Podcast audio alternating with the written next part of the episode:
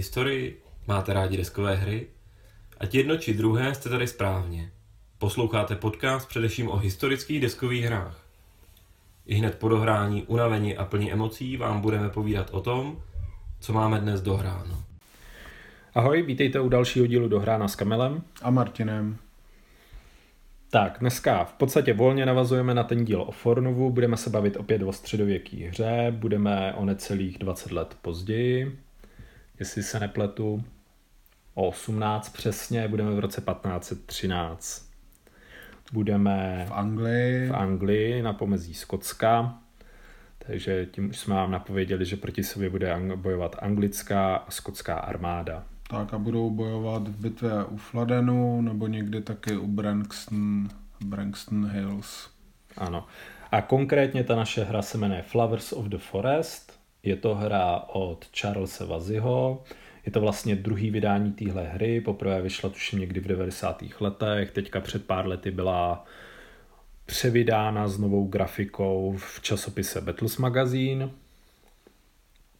který mimochodem doporučuji a teďka opět začínají rozjíždět výrobu 12. čísla po několika letech, kdy přerušili produkci. A teďka pojďme jenom říct rychle pár slov o Charlesi Vazimu. Je to britský autor, převážně se zaměřuje na tu britskou historii, takže vlastně nejvíce tuším zaměřuje na anglickou civilní válku. A myslím, že udělal i nějaký mini design na skoro dnešní anglickou politiku, kde se tam řeší tuším anglické volby. Každopádně pro mě je nejznámější hrou Unhappy King Charles, o který určitě někdy v budoucnu budu chtít na dohránu mluvit. A pak teďka těmhle vlastně Flowers of the Forest. Tak, teďka pojďme si říct zase nějaký historický antré. Jedná se vlastně o konflikt Angličanů a Skotů, který je součástí takzvané války svaté ligy, je to v podstatě součást těch italských válek, takže de facto to opravdu volně navazuje na to Fornovo. Tahle ta konkrétní válka probíhala někdy od roku 1508 do roku 1516 a v podstatě Benátská liga se tam spojila se svatým stolcem a společně vlastně v roce 1512 vyhnali francouze z Itálie, ale jelikož se nebyli schopni žádným způsobem domluvit na nadělení té kořisti, tak se Benátky opět z té aliance odpojili a vlastně se přidali k francouzům. A v podstatě se jim podařilo de facto zase získat zpátky ty dobytý území, takže se vlastně, co se stalo po několika těch válkách, se to de facto vrátilo zase ty hranice do těch původních linií. No a ty Skoti vlastně, jak se do téhle války dostali? Oni v podstatě byli na straně Francie a nějakým způsobem, ty nám možná řekni ty, Martine, co jo, udělali. takže vlastně tam ta historie je taková, že Jindřich VIII. v té době byl s anglickou armádou na francouzském území. Tam dobýval s císařem Maximiliánem nějaký pro mě bezvýznamný město. A, a skotský král Jakub byl spojenec francouzů, měli uzavřenou spojeneckou smlouvu a, a Jakub poslal Eh, Jindřichové poselství, že eh, bude ctít to spojenectví a pokud bude pokračovat v, eh, ve válečných akcích proti francouzům, takže vyhlásí angličanům válku. To samozřejmě Jindřicha rozlítilo, poslal zpátky odpověď, že pokud se proti němu někdo teďka postaví, tak už s ním nikdy neuzavře mír, to znamená, bude s ním bojovat už do konce ale Jakuba to nezastavilo a sebral, podařilo se mu sebrat poměrně velkou skotskou armádu a zhruba 30 tisíc lidí. 30 až 40 tisíc mužů a vydal se tedy do Anglie. Jindřich na dálku se snažil nějak zorganizovat obranu Anglie, dokonce poslal nějaký děla, který právě vlastně ve Francii stahli z těch obléhacích operací na pomoc na pomoc obraně Anglie, nicméně on sám tedy zůstal ve Francii a té armádě v Anglii nevelel. Formálně jí velila jeho manželka Kateřina Aragonská, nicméně v praxi to bylo v rukou Earl of Surrey, což byl člen šlechtického rodu Havardů. Ještě tam je jako jedna zajímavost, v podstatě Jindřich to považoval za extra zradu i proto, že Jakub byl provdaný za jeho sestru, takže v podstatě i mezi nimi panovalo příbuzenský nějaký spoje, spojení. Jo, on se tam nějaký nelichotivě vyjadřoval, co se, uh, co se uh, vyženěných peněz týče, nebo něco no. takového v, v tom poselství. Pan byl jako dost, dost pobouřený. Samozřejmě Skoti to tehdy brali i jako nějakou možnost svojí se opět osamostatnit od, od Angličanů a vlastně jim ukázat, že jako jsou taky na tom dobře, no. Tak, takže opravdu vlastně začalo to tak, že Skoti vtrhli do té Anglie, tam nějakou dobu se proti sobě začaly formovat ty armády, až, došli k tý, až došlo k té bitvě u toho Brankstonu. Konkrétně se ta bitva odehrála 9. 9. září 1513. Kdyby jsme řekli rovnou ten historický výsledek, tak to bylo drtivý, drtivá, drtivý vítězství Angličanů. Přestože teda v, jich bylo podstatně méně. Mm. Tak.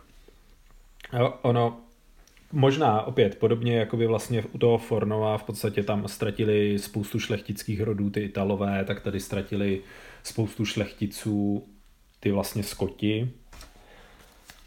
Dokonce tam padl i král hmm. Jakub a v podstatě většina skotských zdrojů se shoduje, že k té bitvě vůbec nemělo dojít, že v podstatě Skoti měli odejít, protože celým, celým důvodem vlastně tohle manévru bylo to, že oni měli v podstatě ty angličany donutit část svých zdrojů poslat z té Francie a věnovat se vlastně té skotské hrozbě a de facto tam vůbec jako nemuselo jít o to, jakoby ty angličany někde porážet, mm. prostě bylo jenom o to trošku diverzifikovat ty jejich síly a prostě donutit je rozdělit tu armádu.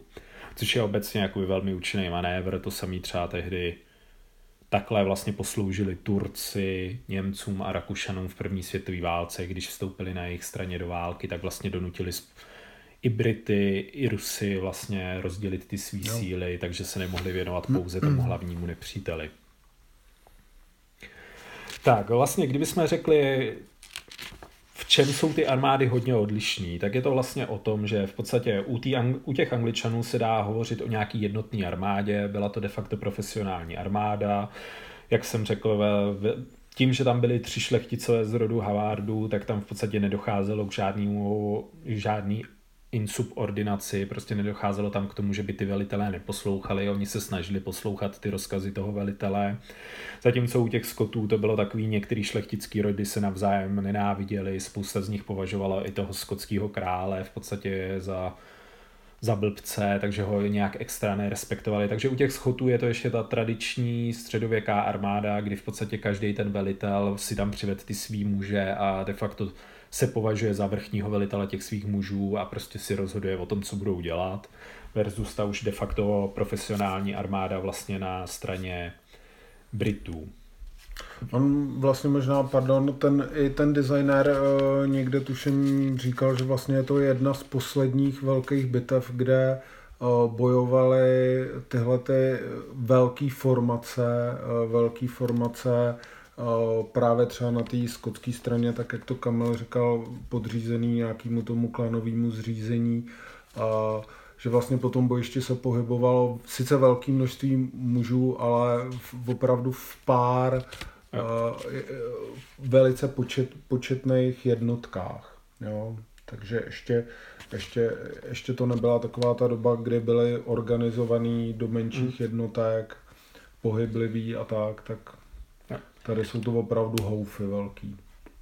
Kdybychom se vlastně bavili konkrétně o těch jednotkách, tak na straně Britů to jsou primárně jednotky vybavené těma s, s, s a, no, obdobou Halapartern s tím hákem. Ty o, my, jsme se, my jsme se to dokonce i dohledávali, protože jsme se... Sudlice. Sudlice. Myslím, že jsme přišli, že česky pravděpodobně by to nejvíc odpovídalo Sudlici, ta zbraň a protože, protože jakoby není to píka ano.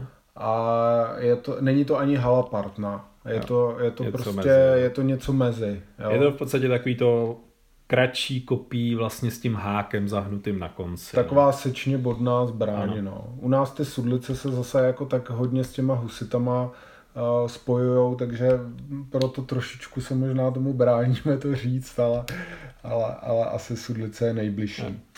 Na té vlastně britské straně krom, jsou ještě navíc stále longbowmeni, ale de facto ty tady v téhle hře úplně nehrajou extra velký vliv, protože na ten výsledek bitvy neměli žádný velký vliv. Pak je tu jedna jednotka lehký jízdy, který tuším byly vyzbrojený nějakýma malejma kušema nebo jo. něčím takovým. A nějakýma mečema v no podstatě. No, jakoby, nějakou... může tu i chargeovat, ale de facto jakoby zase i autor tu říká, jako nepředstavujte si to jako prostě ten nájezd těžký jízdy v těch dřívějších obdobích, tohle opravdu těžký rytíři nejsou. Ale co je třeba hezký, co se mi na tom hrozně líbí, tak tu dává variantu, kdybyste si chtěli vyzkoušet, jak by to vypadalo, kdyby to byla těžká jízda, tak jim prostě dejte takovýhle makový modifikátor a budete to mít zhruba tak.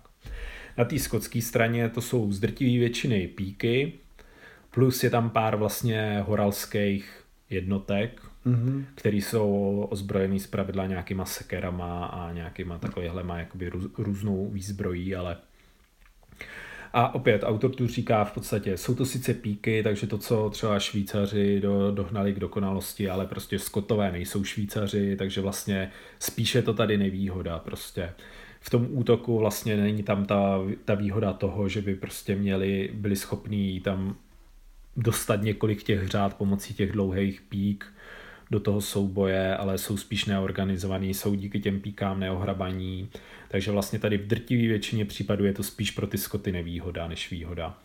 Opět autor tam dává variantu, kdybyste hráli s se Švýcarama, vyzkoušejte si, jak by to vypadalo se Švýcarama, tak prostě pak tam máte mnohem vyšší bonus za, za tu hloubku těch řád. Tak a potom to, teda to složení těch sel doplňují nějaký uh, děla na obou stranách, mm. ale ten efekt jejich na tu bitvu je spíš zanedbatelný. zanedbatelný. Ale kdybychom to ještě vzali, tak v podstatě na straně Skotů by měla být superiorní zbraň, píky, stojí na kopci, jsou početně silnější, takže vlastně de facto všechno, co jim dá, hraje do not a v podstatě asi nebyl důvod, aby prohráli z tohohle pohledu. Ale i ta, i ta hra vám ukazuje, proč to možná nastalo. A to se dostáváme k tomu hlavnímu. Tady je vlastně strašně zajímavý aktivační systém. Je to vlastně dělaný tak, že každá ta formace s tím velitelem, tak vy máte k ní takový papír, na který máte ty jednotlivé formace pojmenovaný a máte tam, ty tahy jsou tady půlhodinový a máte tam vždycky na každou tu půl hodinu jeden chlívek, do kterého vy zapisujete příkazy té jednotce. S tím, že těch příkazů, když se například ty jednotce změní, tak nemůžete poslat všem jednotkám najednou, ale máte nějaké omezené množství, kterých můžete mít rozeslaných. Takže si představte, že třeba těm jednotkám dáte příkaz prostě, aby šli advance. A v tu chvíli oni musí advancovat směrem prostě k nepřátelské jednotce. A neadvancují, ke který jednotce chcete. Není tu to takový to čarování s těma jednotkama, ale prostě oni jdou k nejbližší jednotce, kterou vidí. Když jim dáte stand, tak prostě stojí a nedělají nic. Už jenom tady v podstatě zahnout tou jednotkou, otočit jí, tak je prostě tady neuvěřitelný problém. Házíte si tu na speciální modifikátor. Ten v podstatě Charles to vysvětluje tak, že on vychází z toho, že to bojiště je neuvěřitelný chaos a ty velitelé prostě si rozdají nějaký ty příkazy, rozdají na začátku, ale pak už ovlivňovat ty jednotky je poměrně jako složitý v průběhu toho boje. A konkrétně to teda vypadá tak, že vy rozdělíte ty ordry a teďka každý kolosy, každý ten velitel hází na to, jestli poslechne ten příkaz, anebo mají svoji vlastní hlavu. Takže to, to je tu na, úplně krásně ukázaný, prostě třeba ty Skoti jsou temperamentnější, takže když se proti ním ženou ty Angličani a ženou se do kopce, tak pro ty Skoty by bylo nejvýhodnější počkat a zůstat na tom kopci, ale oni se prostě rozběhnou. A reálně to vypadá tak, že ten Scott má tu seřazenou lineu těch jednotek a teďka najednou jedna jednotka z nich vyběhne, nebo dvě vyběhnou. A vlastně se vám stane situace, že dvě jednotky máte vepředu, dvě máte vzadu, lajna se vám roztrhala a ten angličan třeba už je pak schopný využít do jisté míry ty svý lehký jízdy, aby někde jako vám vběhl do boku. Takže to kouzlo toho systému je dělaný tím, že vlastně vy nemáte nikdy kontrolu nad tím, jestli vás ty jednotky poslechnou. Hmm. No, je to tak, jako tak, ta kontrola je opravdu velice omezená. A i to, co Kamil říkal, že vlastně musíte když chcete změnit té jednotce ten příkaz, tak musíte k ní vyslat posla, což je tady opravdu udělaný žetonkem toho posla, který se pohybuje po té mapě a ani ten vlastně pokus o tu změnu, jestli vás vůbec poslechnou, ne, neproběhne hned, ale proběhne až v okamžiku, kdy tam ten posel dojde. Ten posel se taky nepohybuje žádnou konstantní rychlostí, mezi hmm. tím se ta situace na tom bojišti mění, takže samozřejmě tam může dorazit i teoreticky s rozkazem, který už je dávno jako překonaný. překonaný a, a je to moc hezký, ten aktivační systém Samozřejmě jako hráč ho budete jako proklínat místy, ale, ale uh, opravdu ten pocit z toho té bitvy je úžasný. A možná my jsme ještě vlastně jako neřekli, uh, že ta hra má strašně moc žetonů, uh-huh. ale na té mapě jich je strašně málo. A třeba deset. Třeba deset a všechny ostatní jsou stranou a je to právě o tom, že na té mapě se opravdu pohybují ty velké celky, Ty těch, formace vlastně. těch formací a já nevím, na straně Skotu je jich asi šest. Já myslím, že jo, no. Šest. Šest no. a, a, a dvě nějaký teda jednotky s dělama a na a straně šest, no. Angličanů šest a jedny děla a to jsou vlastně všechny žetony plus teda nějaká vlaječka, které jsou na té mapě ty žetony jsou různě velký, podle toho, jak velký jsou ty eh, formace, vlastně zabírají jeden až tři hexy a zbytek, eh, zbytek všech těch žetonů, to znamená ty vlastní eh, jednotky nebo ty vojáčci, to, to kdy, o kterých jsme mluvili, když jsme se bavili o tom, z čeho je ta armáda složená, tak jsou vyskládaný bokem a jsou vyskládaný Eh, v nějakých sloupcích a liních, tak jak tvořejí tu velkou jednotku. Mm-hmm. A to vy si vlastně na začátku můžete, eh, na začátku hry můžete určit, jak, jak tyhle ty velké formace budou poskládané. Jestli dáte dopředu lučišníky, nebo lučišníky necháte vzadu a rovnou na, dopředu na steč nachystáte ty nejlepší, nejlepší bejce, to znamená nějaký ty, tady jsou to gentlemani, takže nějaká prostě šlechta pravděpodobně. Tady vlastně ty gentlemani v podstatě jsou jediný jednotky, které jsou ještě zakované v nějakém pořádném pancíři. A to je i ten důvod, proč oni de facto říkají, že vlastně tady nedocházelo k žádným extra ztrátám, protože ty jednotky mají vlastně štíty, nebo aspoň ty britský, a prostě mají, a vlastně jsou v docela dobrým pancíři, takže prostě ty, ty i ty skoti mají ty gentlemany, takže ta, ta, ta střelba z těch luků tady nebyla nějaká jako výrazná. Přesně tak, navíc je to ve, ve směs, jsou to teda pěší jednotky, takže hmm. ten efekt jízdy, který byl proti těm rytířům na koních, jako tady prostě eh, se s ním nepočítá. Tak. No a pak vlastně teda ty jednotky, jako jsou tu ty displeje a opravdu tam prostě, když ta jednotka vaše na té mapě má tři hexy, tak vlastně má tři sloupce, a třeba těch jednotek pro tu jednotku máte 18, takže máte vlastně ve třech sloupcích po šesti jednotkách, takže tím se tu i simuluje ta hloubka té formace vlastně. A když pak ty jednotky bojujou, tak jakoby tak umírají prostě ty jednotky v tom sloupci, ve kterém se zrovna bojuje a prostě ten sloupec může řídnout. A tím je to vlastně celkově simulovaná ta vlast, to složení té armády a to, jak se ty jednotky rozpadají, takže je to opravdu hodně odlišný i od toho Fornova, i třeba od těch Men of Iron, kde ty jednotlivý žetonky jsou prostě na té mapě. Jo, je to, je, je to pravda a Uh, rovnou jako řekněme, že prostě na obsluhu je to příjemný velice. Jo. To, že bo, pohybujete opravdu pár jednotkama, ta mapa, to, co se tam děje, je přehledný a zároveň to jakoby moc hezky vypadá, prostě protože vidíte jakoby ty formace na tom, na tom displeji vedle a neumožňuje to takový ty, co ve většině her jakoby kritizujeme ty gamey, věci, ty tahy, kdy prostě... To tancování těma no, jednotkama. Přesně tak, to tancování těma jednotkama, takže... V tomhle je to prostě naprosto, naprosto vlastně unikátní, řekněme, nebo pro mě hmm. určitě jako unikátní Souhlasím.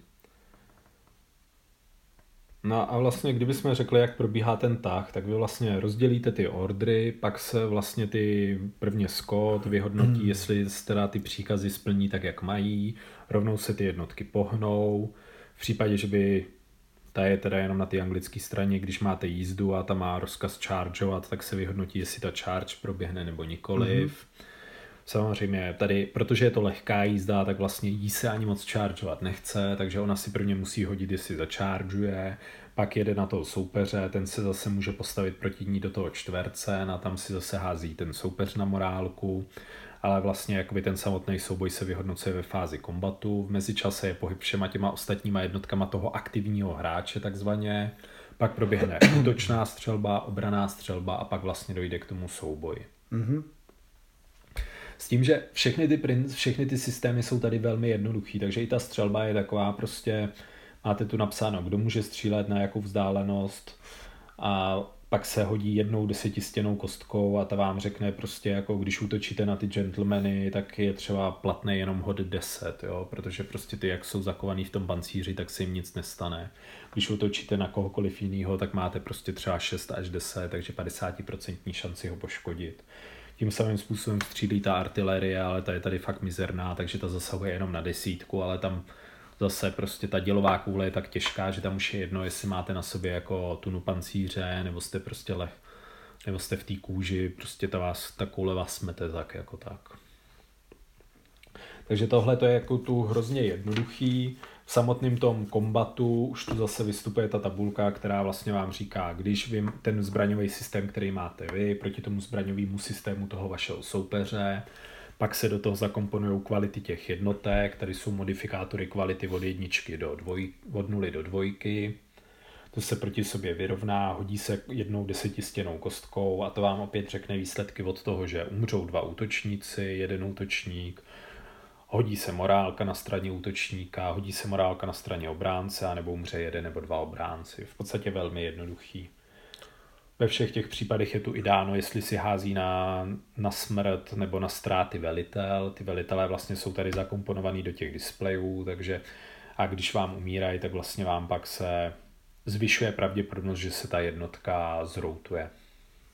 A tohle je taky moc hezký, prostě máte na každé straně přes 20, nebo řekněme rovnou 24, když jsme říkali.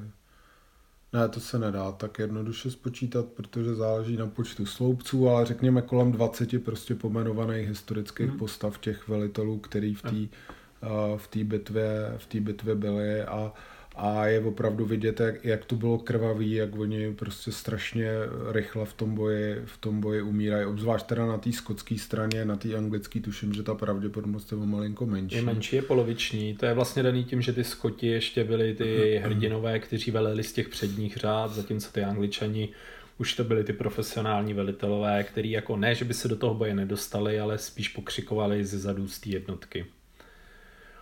Zároveň vlastně i tady je krásně nasimulovaný třeba na té skotské straně, že ve chvíli, kdy se ta jednotka toho skotského krále dostane do toho souboje, tak pak v podstatě to udělování těch rozkazů je ještě těžší a ty no. posly chodí ještě pomalejš, protože ten Jakub je prostě plně okupovaný tím, že kolem sebe seká mečem a nemá čas úplně se starat o to, kde jsou který jeho jednotky a udělovat jim nějaký příkazy.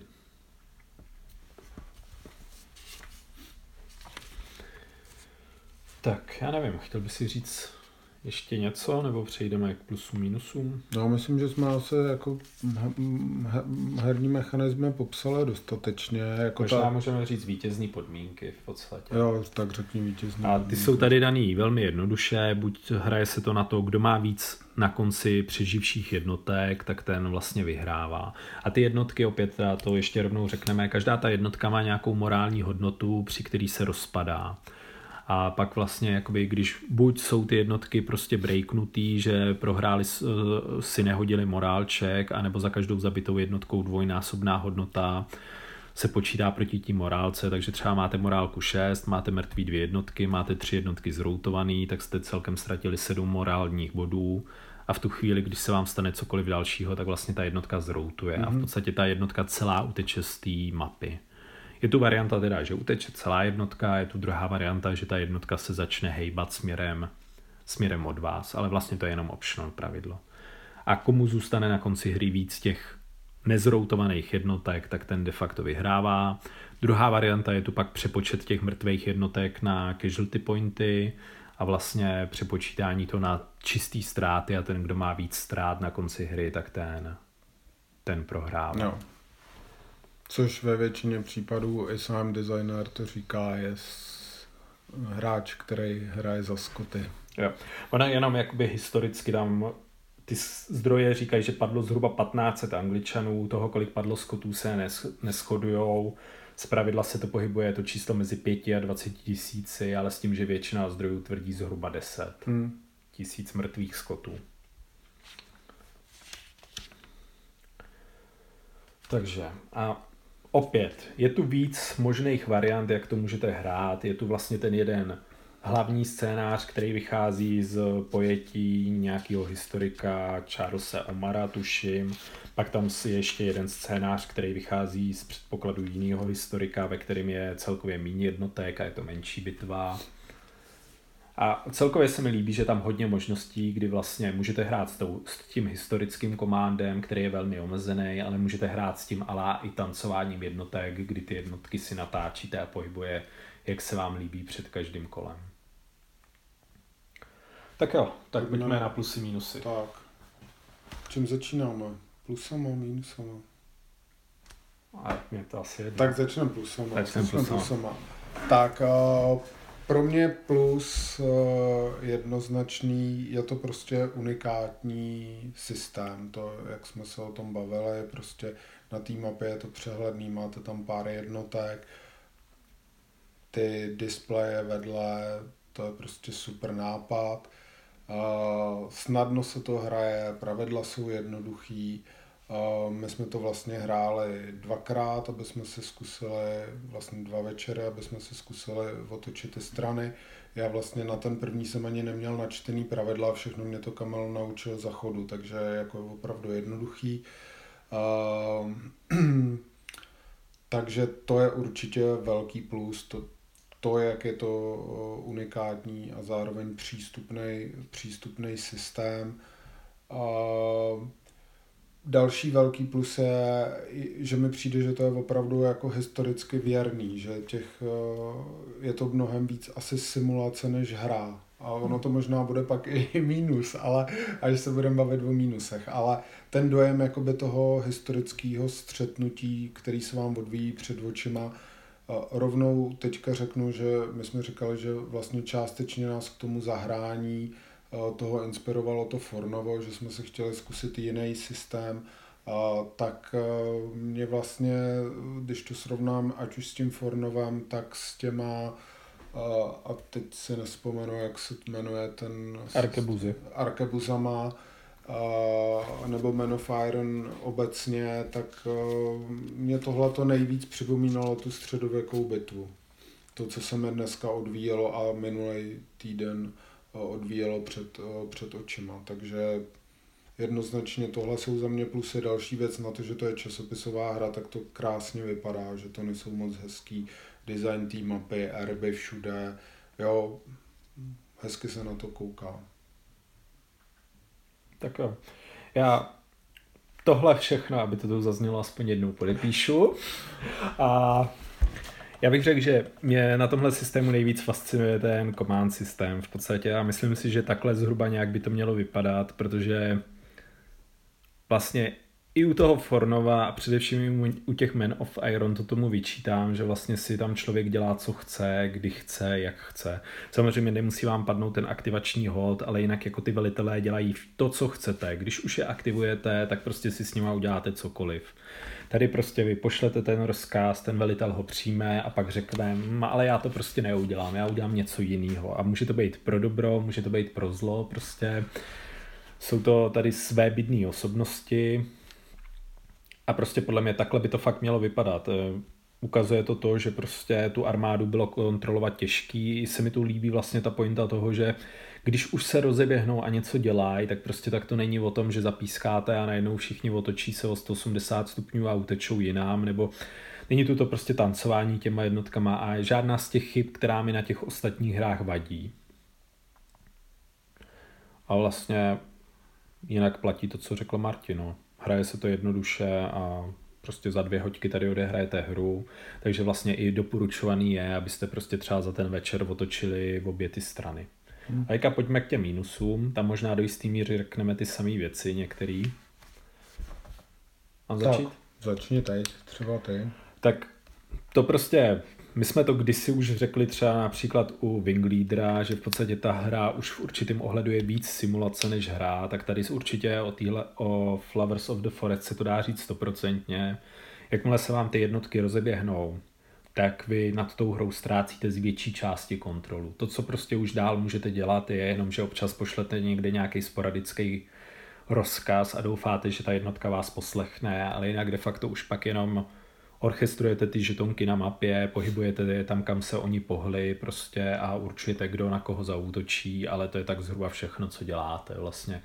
Už se to de facto hraje do jistý míry samo je pořád jako to dává ten skvělý zážitek, ale je prostě potřeba říct, že ano, jestli chcete nad tou hrou kontrolu, tak tady ji úplně nedostanete. Z druhé strany mě to ta hra pořád vyvažuje i tím, že je tak krátká, že prostě se to dá v pohodě otočit dvakrát. A když vás bude ten systém toho historického komandu vysloveně štvát, tak tam jsou prostě dvě varianty, nebo dokonce tři, prostě je tam tahle omezená, je tam potom poloomezená a je tam totálně neomezená varianta, takže si to můžete promrskat, i jak by to vypadalo, kdyby ty velitelé dělali vždycky to, co vy chcete. Já s tím lidem souhlasím, no, je to, je to prostě, to je trošičku jako nevýhoda, pokud to jako jste primárně hráč a ta historie pro vás je až uh, to druhý, tak uh, tohle nemusí být zrovna hra pro vás. Já bych možná trošičku malinko větší kontrolu uvítal, Třeba ten Scott vlastně je jediný potom rozhodnutí, který dělá, kromě toho teda sporadického vyslání toho rozkazu je, že kdy se rozhodne odhodit ty píky, které e, jsou dobrý na ten první charge, ale pak mu spíš překážejí v tom boji. A Uh, vy vlastně nemáte ani možnost jako nějak přes, přeskupovat ty jednotky na tom displeji. Já třeba vlastně při té první hře jsem Eh, jak jsem říkal, neznal, neznalý pravidel, tak jsem třeba očekával, že tam bude udělat nějaký manévr ve stylu eh, na začátku si dám dopředu longbowmany a pak je prostě před tím chargem je stáhnu třeba prostě o nějakou řadu hmm. dozadu. To tady udělat nejde. Jak to prostě na začátku nastavíte, tak ty jednotky tam jsou celou eh, v té stejné formaci celou, celou hru, takže to jsou jako věci, které někomu můžou vadit. Na druhou stranu prostě jako simulace je to, je to furt prostě platí to, co jsme říkali. Je to prostě úžasný a, a odehraje se to jako velice rychle. A moje možná druhá, druhý, druhý, jako druhý, druhý negativum, na kterém se asi shodneme, tak je, že tu není moc vysoká znovu hratelnost. Hmm. Že otočíte ty strany, možná si každou stranu zahrajete dvakrát, a ono vám to krásně ukáže, jak ta bitva probíhala, protože že ten, jak jsme si říkali, Scott nemá moc velký naděje na vítězství, obzvlášť kvůli tomu velení. A uh, tu hru se jako proskoumáte, proskoumáte si tu historii a už tam jakoby není moc, uh, moc co nabídnout potom hmm. dál. Jo. Takže to je jakoby negativum, no, tak jinak ten systém je prostě hezký a je škoda, že v tom jako vlastně existuje jenom tahle jediná bitva. To bych řekl, že je moje poslední mínus, že v podstatě existuje jenom jedna bitva. V určitý době tam nějaký fanoušci uvažovali o tom, že by udělali hru bitvu u Agincourtu, kterou dokonce měli pro ní vytvořený žetony, ale nějak to nedotáhli. A Charles vlastně párkrát uvažoval, že by něco dalšího udělal, ale v podstatě taky se nedonutil k tomu, aby to úplně dokončil. Ale jedna z věcí, na kterou říkal, že vlastně byl celkem dobrý návrh, tak byla bitva u Kresčaku, hmm. kde takže uvidíme, třeba jednou. Já bych ještě řekl k tomu, jakoby vlastně, když jsme to hráli minulé, Martin hrál za Angličany a první chvíli, když mu vlastně přišlo, Angličani přichází spoza mapy, tak když mu přišly první čtyři jednotky, tak říkal, pro boha, jak s tím letím nic, mám jako porazit prostě ty skoty, kteří jsou v té lajně na té hoře až do té chvíle, než se půlka skotské armády rozvěhla z kopce a běhla někam do, do úplně blbýho terénu a nechala se prostě načaržovat z boku jeho jízdou a v tu chvíli vlastně jako pochopil, proč to ty skoti mají tak těžký. No. Jo, je to tak, opravdu to, to ty skoti na tom kopci vypadají vy, vy, vypadaj jako děsivě pro ty angličany, který ještě navíc teda nepřicházejí na to bojiště najednou. Jo. Jako to jsme možná nezmínili, že ty angličani tam přicházejí vlastně v průběhu Hodiny to, a půl. Hodiny a půl, to, to, to řekneme první půlky hry se objevují postupně na mapě z různých stran. Takže Jo, to vypadá, no. vy, vypadá to neporazitelně, ta skotská armáda, ale opak teda je pravdou. No. A i sám autor říká, že v podstatě každý skotský vítězství by si měl oslavit a ten angličan by měl čestně zatleskat tomu Skotovi, že se mu to podařilo. No. Martin od toho dneska nebyl daleko, z začátku mě trápily kostky, ale pak to No, taky pak dopadlo to- historicky. Když historicky možná úplně ne, já jsem měl asi větší ztráty, než měli Asi no, jako to jo, no, tak... tak to jsme vlastně tak jako přišli tak skoro do toho závěrečného hodnocení, no. Tak řekni nějaký úplně závěrečný Ne, tak slovo. eh, jako mm, vlastně já jsem byl překvapený, že a trošku jsem to tady nakous, že vlastně když vezmu to Fornovo, vezmu, vezmu to uh, ty arkebuzy, eh, nebo potažmo Man of Iron obecně a vezmu tady Flowers of the Forest, tak já jsem se vlastně nejvíc bavil jako tady u Flowers of the Forest, jo. A, a je to vlastně překvapivý. A, a, a protože, jak jsem říkal, je to trochu víc simulace, možná i na můj vkus než hra, ale i ta investice, kterou do toho dáte, je opravdu minimální, nebo je hmm. malá ve srovnání s těma zbylejma dvouma hrama, o kterých jsme se bavili, nebo i jinýma hrama. Prostě je to jednoduchý, je to přístupný a ten dojem z toho je jakoby superovej, takže pro mě je to věc, která určitě, pokud prostě se k tomu dostanete, tak určitě stojí za to to na ten stůl eh, dostat a oskoušet si to už jenom proto, že jak je to unikátní. A, takže já bych to jako jednoznačně za sebe doporučil a jak, jak jsem říkal, pro mě ten jako zážitek z toho hraní vlastně jako byl tady u toho největší z těch, řekněme, z té várky těch středověkých her, kterým jsme se v poslední době teďka věnovali. A i vlastně mě to tahne zase více vyzkoušet ty věci, kdy máte tu hru mnohem méně pod kontrolou, ať už třeba muškety a píky, kde ten command systém je přece jenom trochu podobný, nebo třeba, když vezmu třeba z GBLHčka hoplity, kde taky se vám stane, že se ta falanga rozeběhne a vy už vlastně moc s tím nemůžete dělat. Jo, prostě na, ty, na to středověký válčení jsou tyhle ty systémy aktivací prostě asi nejlepší, no, nebo starověký v případě GBOHčka. Já vlastně nemám co dodat v podstatě. Martin to řekl všechno, ten zážitek je opravdu pro mě hrozně silný. A taky vám tu hru doporučím. Byť z druhé strany, já jsem to vlastně hrál už předtím párkrát a v podstatě teďka už jsem se opravdu dostal na tu hranici, že mám pocit, že ta hra mi dala všechno, co v ní je. A opravdu znovu a znovu to hrát, to už bych teďka asi nechtěl, takže ji prostě tu hru vytěžíte a pak ji vlastně můžete po několika těch hráních poslat dál do světa. Hmm. Přesto si z toho systému vzali to nejlepší a můžeme jenom doufat, že vlastně někdy časem přibude nějaká další hra, ať už v tomhle nebo v nějakým podobném systému. Já možná ještě, než se úplně na závěr rozloučíme, tak já jsem ještě chtěl říct pár slov o dalších pár systémech, který jsem hrál. Budu mluvit jenom o těch, který mě nějakým způsobem být zaujaly a to v podstatě, pakliže znáte ty Men of Iron, tak hrál jsem mimo jiné hru Gelfové a Gibelíni, která vlastně je taky z období italských válek. Tuším, že na jedné straně je vlastně ten svatý stolec proti vlastně francouzům, kteří tam tehdy vtrhnou nějakým způsobem, nebo těm Benáčanům, teďka si úplně nejsem jistý. A protože jsem to hrál před delší dobou a tam ten systém se mi líbí proto, že vlastně je to v podstatě Man of Iron, ale je to vylepšený o to, že každý z těch velitelů má nějakou svoji velitelskou kapacitu. Takže si představte, že ten nejlepší velitel má třeba velitelskou kapacitu 12, slabší velitel má 6 a teďka za každou aktivaci každý jednotlivý jednotky on, ty, on to svý velení vyčerpává. Takže tam vlastně jakoby z mýho pohledu nedochází k tomu absurdnu, že byste mohli točit neustále tu samou formaci. Při ten velitel se vám třeba po dvou nebo po třech větších aktivacích vyčerpá a už nemá ty vítě, velící body, takže už nemůže těm jednotkám velet, takže vy ho vlastně musíte reformovat a musí se zase jakoby dobít a v mezičase prostě třeba chcete použít jinou jednotku. Takže to trošku pro mě eliminuje tu nevýhodu těch opakovaných aktivací Man of Iron, který jsem hodně kritizoval. A druhou, a zároveň to vlastně jakoby si pro mě nechává ještě ten relativně dobrý bojový systém z toho, z toho Man of Iron. Takže vlastně jediný, co mě na to mrzelo, že ty Gelfy a Gibelíny vydala hra, vydalo vlastně vydavatelství Europa Simulazioni, což jsou ty Italové, kteří vlastně tam dávají pouze italské bitvy. A druhý systém, o kterém jsem se chtěl zmínit, a to je poměrně starý systém, jsou to starý, starý kvad hry, tuším, že od Roberta Chiavelliho. A ty byly právě zajímavý tím, že ty mají vlastně order systém, podobně jako třeba ty muškety a píky, takže tam přesně dáte svým jednotkám pochod dopředu a oni, a jsou tam vysloveně pravidla, že se musí pohnout třeba aspoň o půlku svého pohybu až o celý pohyb k soupeři. Když dostanou ty jízdní jednotky charge, tak prostě musí jet na to soupeře když zase naopak stojí, tak prostě jako stojí, nebo když retreatujou, tak se musí pohnout zpátky.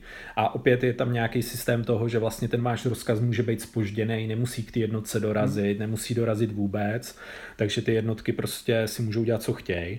Co byla jedna ze zajímavostí, tak v té hře, kterou já jsem měl, tak tam byla mimo jiné bitva na Moravském poli. Kdybych z druhé strany řekl nějakou nevýhodu, která se mi tehdy na té hře hrozně nelíbila, tak to bylo to, že ten bojový systém mně přišel takový relativně plitkej, že tam bylo dělaného něco takového, že prostě těžký rytíři měli třeba plus jedna proti všem ostatním jednotkám, že mi tam hodně chyběla nějaká ta bojová tabulka, ale ať už alá to Fornovo od Millera, anebo třeba i ta bojová tabulka alá Man of Iron. Ale zajímavost je ta, že vlastně tuším, že One Small Step Publishing chystá převydání v podstatě nějakou větší edici, která bude nazvaná Age of Chivalry, teďka už je tuším u nich na preordru a ta bude snad obsahovat 8 až 12 bitev z toho vlastně z toho z té hlavní doby toho středověku, prostě ty velké rytířské bitvy. Takže uvidíme, jestli tam budou dělat nějaké změny, jestli se jim třeba podaří odstranit ty mý výtky vůči tomu boji a doufám, že tomu dají i hezčí grafiku, protože to byl fakt takový ten starý typ her, kde jsou dvojbarevný žetony, podkladová barva plus černá hmm. siluetka, takže to ani nebylo moc esteticky vábný. No. A to je možná tak všechno, co bych k tomu řekl. Já vám pokusím se hodit nějaký odkazy dolů, dolů pod ten díl na Facebook. Hmm. No já určitě teď, jak jsi to zmínil, jako to, že bude ten... Age of Chivalry? Hmm, tak to určitě stojí za proskoumání, si myslím. Já myslím taky, že jo. Teďka vlastně i po té, co jsme si zahráli tady Flowers of the Forest, tak mě zase jakoby se ve mně nabudila nějaká jako chuť hrát tyhle ty hry. Hmm. Já vlastně si myslím, že ten order systém jako v podstatě, on by byl dobrý i pro jiný jakoby doby, že jo. On je jako podle mě dobrý třeba i pro tu druhou světovou válku, před jednotky taky měli nějaký obecný záměr a k tomu směřovali. A byť už třeba pomocí těch vysílaček se to dalo poměrně snadno změnit, hmm. tak to přece nebylo tak automatický. Ale Wow. Jo, v těch mušketách a píkách to funguje jako krásně. Hmm. Tam prostě jo. mušketám se dá co svitknout asi, ale, ale tohle... Ten aktivační systém Ten aktivační ne, systém je prostě úžasný. To je to, co mě vlastně na celý té sérii nejvíc jako uchvátilo, když jsem hmm. to jako před lety rozehrával. Já jsem z tohle pohledu celkem zvědavý, s čím přijde ten, ten Ben Hull v té nové sérii, kterou dělá, ale to si ještě asi budeme muset nějakou dobu hmm. počkat. To asi jo. Tak já myslím, že s tím se dneska rozloučíme. Tak. Tak. A hezký večer. Hezký večer.